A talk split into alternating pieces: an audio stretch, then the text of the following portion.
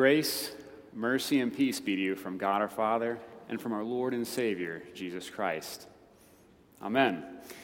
The text that engages us today for the sermon is the Old Testament lesson read from Malachi chapter 4 just a few moments ago.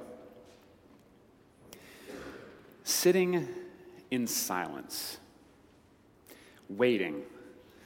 The price is right playing on the television overhead. A man sits next to me silently.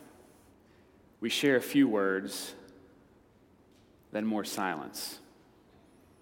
Together, we read an excerpt from Psalm 27. We pray. We wait. The ticking of the clock on the wall makes the seconds feel more like minutes, the minutes more like hours, and eventually, the hours begin to feel like days. With each passing second, the apprehension grows, the silence deepens, and words begin to feel empty. The undercurrent of worry overtakes the seemingly serene surface waters. And then he walks in. The surgeon says everything went well. The patient is resting comfortably. And you can hear the deep sigh. And in an instant, the tension of the moment is relieved. Waiting is not something that we like very much. In fact, if we're honest, we're not actually really good at waiting. We're not good at waiting because there's a lack of certainty when we wait. If we're waiting on test results, will they be the results we want? Will I get the grade on that test that I'm hoping for? Will I get the job? Will I get whatever product it is that I'm after? We also aren't good at waiting because we want what we want and we want it now. In fact, I read an article on waiting this week that said the average person today will wait no longer than two seconds for a web page to load before they go somewhere else. And while that's not instant, that's pretty darn close. So, what is it that you are waiting for? What is it in your life that has you checking your phone, checking your email, checking your front porch to see if it's there yet. In our text for today, we find God's people waiting for something too. For millennia, they had been waiting, and God had made promises to them across time. To Noah, I will establish my covenant with you.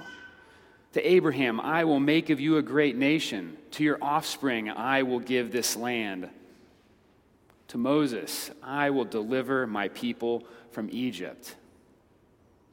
And the list goes on and on. Each time God promises, there's a period of waiting. And each promise fulfilled in time. And here, in these words from Malachi, he brings yet another promise to the people.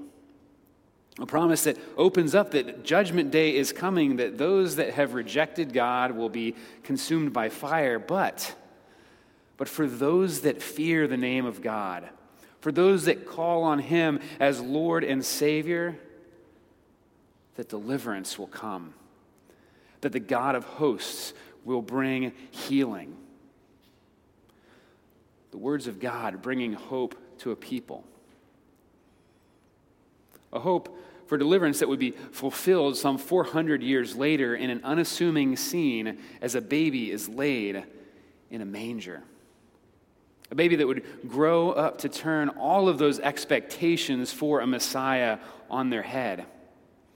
A baby that didn't grow into a man of military might, but a man of truth and love, of humility and service.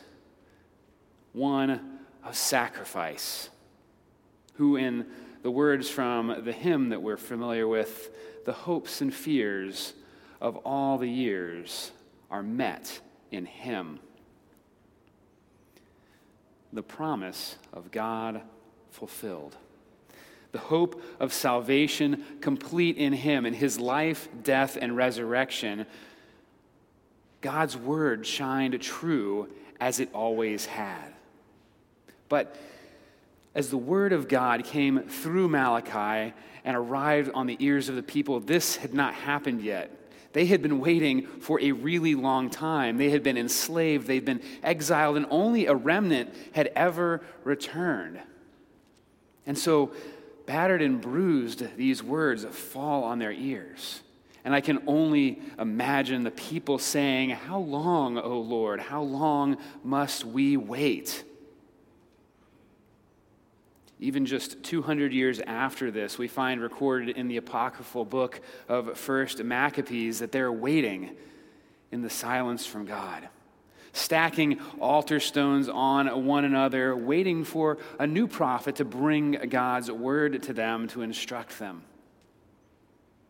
And some 2,000 years later, here we sit, waiting, waiting for Him to return, knowing that his word of promise is good, knowing that our redemption has been completed in Christ Jesus.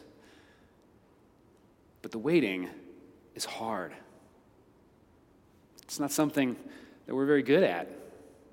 And though God's word was, God's word is, and always will be true, we aren't really true in our waiting. Ever since that first fall of Adam and Eve, we continue to fall short. And if we look back in the Old Testament, we find a great illustration of how this plays out in our lives in the book of Judges, in this seamlessly ending, unending cycle. The people did what was evil in the eyes of the Lord. The Lord's anger was then kindled against them. He delivered them over to oppressors. They cry out to him, and then he sends a deliverer to set them free. Lather, rinse, repeat. And we aren't all that patient in our waiting either. The things of this world, they catch our eye. The struggles of the day captivate our attention. We find ourselves caught up in the stresses of work and life, and we take God and we put him in a box and we set him up on the shelf, only to take him down and open it up when we find or that we acknowledge that we need something from him. Waiting is hard. And on our own, that waiting is an impossible feat. But as God's word flows through Malachi, he points to something else as we prepare for the arrival of our Lord and Savior family. We are given a family to wait with, brothers and sisters in Christ.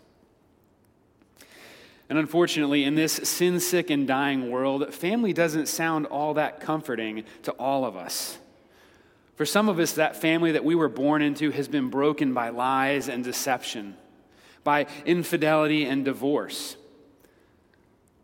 Things that aren't God pleasing, and they don't provide us with a place to wait patiently for the Son of Righteousness to rise with healing on his wings. For others, family is that safe place to be pointed to Christ, to his love and salvation, to his return and restoration. But no matter which category the family you were born into falls, it isn't perfect. It is still marred by the effects of sin in this world.